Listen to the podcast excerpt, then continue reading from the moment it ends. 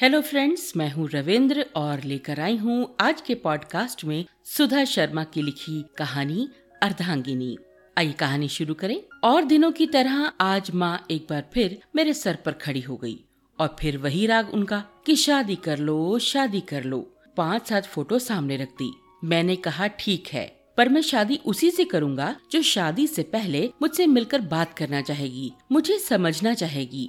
माँ ने कहा ऐसा हमारे समाज में नहीं होता। शिव ने कहा, फिर मेरी शादी भी नहीं होगी।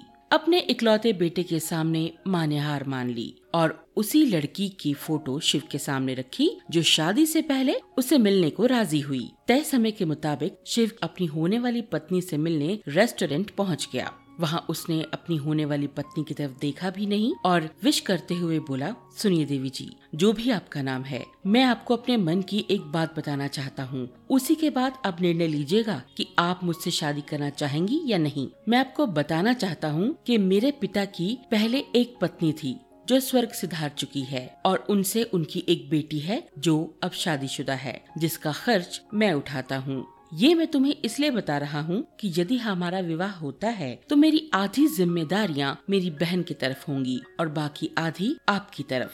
आपके प्रति अपनी जिम्मेदारियों से मैं कभी विमुख हो सकता हूँ, परंतु अपनी बहन की जिम्मेदारियों से कदापि नहीं। क्योंकि समाज की नज़र में मेरी वो बहन मेरे पिता की नाजायज संतान है और उसके साथ पहले से ही बहुत अन्याय हो चुका है। अब और अन्याय मैं नहीं होने दूँगा। अगर आपको मेरी ये शर्त स्वीकार है तो मैं आपसे विवाह करने के लिए तैयार हूँ। अन्यथा मेरी तरफ़ से ना ही समझे, क्योंकि आपको विवाह के लिए दूसरे वर मिल जाएँगे। आप ये सब मुझे क्यों बता रहे हैं? तो शिव ने कहा, मैं तुमसे विवाह किसी झूठ के आधार पर नहीं करना चाहता। मेरी जिम्मेदारियाँ बढ़ जाएँगी, और मैं चाहता हूँ कि तुम मेरी जिम्मेदारियों में मेरी सहभागी बनो। मुझे मेरी जिम्मेदारियों के प्रति प्रेरित करो। न कि मुझे उनसे विमुख करो। समाज के डर से मेरे पिता द्वारा अस्वीकार किए जाने पर मेरी बहन ने पहले ही बहुत कुछ झेला है। अब मैं नहीं चाहता एक भाई होते हुए उसे समाज में और भी कुछ झेलना पड़े।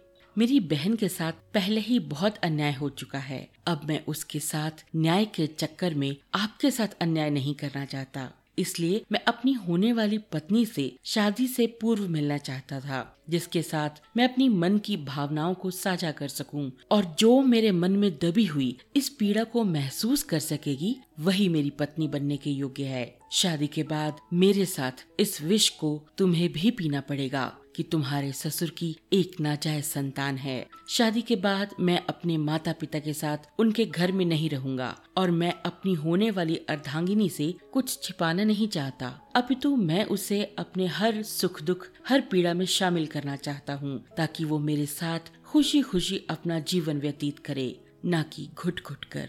मेरी अर्धांगिनी जीवन के सफ़र में मेरा कदम दर कदम साथ दे। अचानक उस लड़की ने शिव के पैर छू लिए और कहा, मैं तुम्हारे जीवन के इस विष को पीने के लिए तैयार हूँ। शिव ने कहा, तुम थोड़ा सोच लो। उस लड़की ने कहा, मेरा नाम मीरा है और मुझे कुछ भी सोचने की आवश्यकता महसूस नहीं हो रही, क्योंकि जिस भोलेपन और अपनेपन से तुमने मेरे साथ अपनी पीड़ा को बांटा है वो काफ़ी है तुम्हें समझने के लिए। मुझे और कुछ नहीं जानना। मैं अभी से तुम्हें अपना पति स्वीकार करती हूँ। दोस्तों, कैसी लगी आपको ये कहानी? ये कहानी हमें बताती है कि रिश्तों में पारदर्शिता होना बहुत ज़रूरी है। आप अपने साथी को अपने मन की बात कहें और उनके मन की बात को भी ध्यान से सुने और समझे। अगर आप बिना किसी से कहे अपने मन में बातों को लेकर गांठे बांधने लगेंगे ना तो ये रिश्ते कड़वाहट से भर जाएँगे। और इनका भविष्य कुछ नहीं होगा।